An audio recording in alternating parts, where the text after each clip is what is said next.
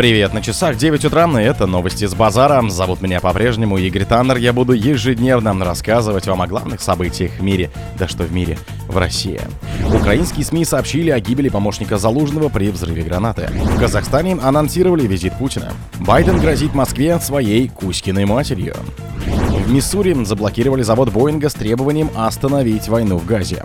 В Нью-Йорке проходит новое слушание по делу Трампа. Израиль сбросил на газу более 35 тысяч тонн взрывчатки, заявила Хамас. Спонсор подкаста «Глаз Бога». «Глаз Бога» — это самый подробный и удобный бот пробива людей, их соцсетей и автомобилей в Телеграме. Украинские СМИ сообщили о гибели помощника Залужного при взрыве гранаты.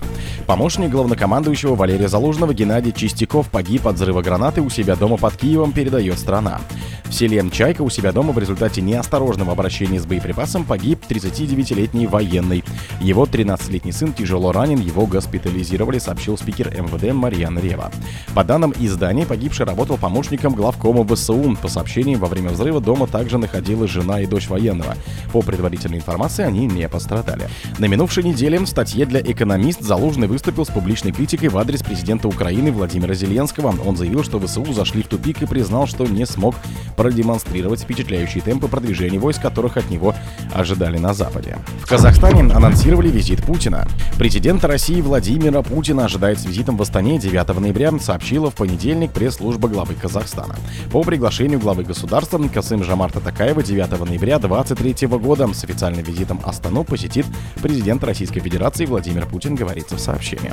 В рамках визита планируется проведение переговоров лидеров России и Казахстана, в ходе которых будут обсуждены актуальные вопросы стратегического партнерства, отмечается в заявлении. Кроме того, президенты в режиме видеоконференц-связи примут участие в работе форума межрегионального сотрудничества России и Казахстана, который пройдет в Кастанае. Байден грозит Москве своей Кузькиной матерью. В последние дни в западном информационном поле усиленно разгоняются слухи о необходимости мирных переговоров России и Украины. Неужели там действительно что-то осознали и мировой Армагеддон отменяется? Увы, не все так однозначно. Американские СМИ увлеченно обсуждают свежую публикацию журнала Newsweek, которая описывает новое чудо оружия Джо Байдена. Нет, это не шприц с лекарством от деменции, как вы могли подумать. Это модификация термоядерной гравитационной бомбы БН-61, которая производится в США еще с 60-х годов. Она будет называться Ватсон Б-6113 и заменит бомбы Б-61-7, давно устаревшие морально и физически. Ее максимальная мощность составит 340 килотонн, это примерно в 24 раза больше, чем у бомбы, сброшенной американцами на Хиросиму. Новый боеприпас относится к категории тактического ядерного оружия. Министерство обороны США подчеркивает, что создание этих бомб не приведет к наращиванию запасов ядерного оружия в США. Однако никаких средств контроля, будем честны, у общественности за этим запасами нет. Остается верить джентльменам на слово, хотя в последнее время в США на самом высшем уровне требуют наплевать на все договоренности и увеличивать запасы ядерного оружия. В Миссури заблокировали завод Боинга с требованиями остановить войну в Газе. Десятки активистов молодежного антивоенного движения вышли на акцию протеста возле завода авиастроительной корпорации Boeing в Сент-Луисе. Штат Миссури сообщил объединение соцсети X. В митинге принимает участие около 75 человек. Они заблокировали все проходы к предприятию, требуя от Конгресса и президента США Джо Байдена добиться прекращения огня в секторе Газа.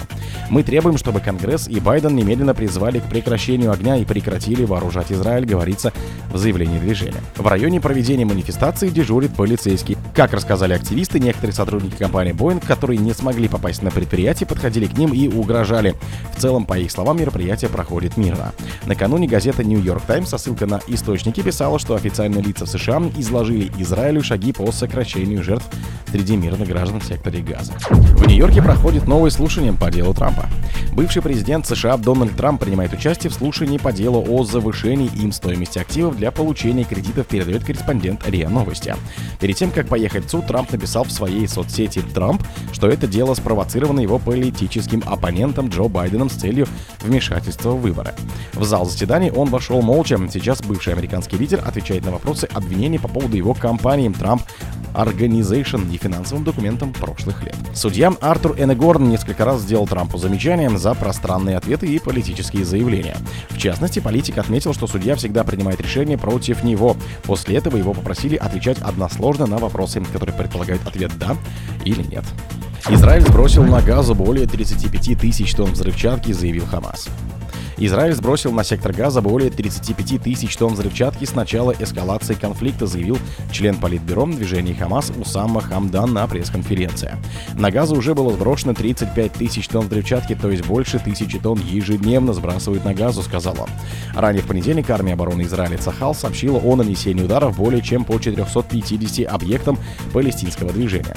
Там также утверждают, что израильские военные ликвидировали Джамаля Муссу, который отвечал в Хамас за специальные операции в сфере безопасности. Палестино-израильский конфликт связан с территориальными интересами сторон и много десятилетий остается источником напряженности и боестолкновений в регионе.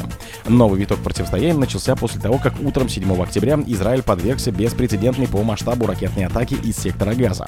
После массированного обстрела Хамас проник в приграничные районы на юге еврейского государства, где открывали огонь как по военным, так и по гражданским, а также взяли заложников. Военный крыло движения бригады Аль-Касам объявила о проведении операции «Потоп Аль-Аксе». О других событиях, но в это же время не пропустите. У микрофона был Игорь Таннер. Пока.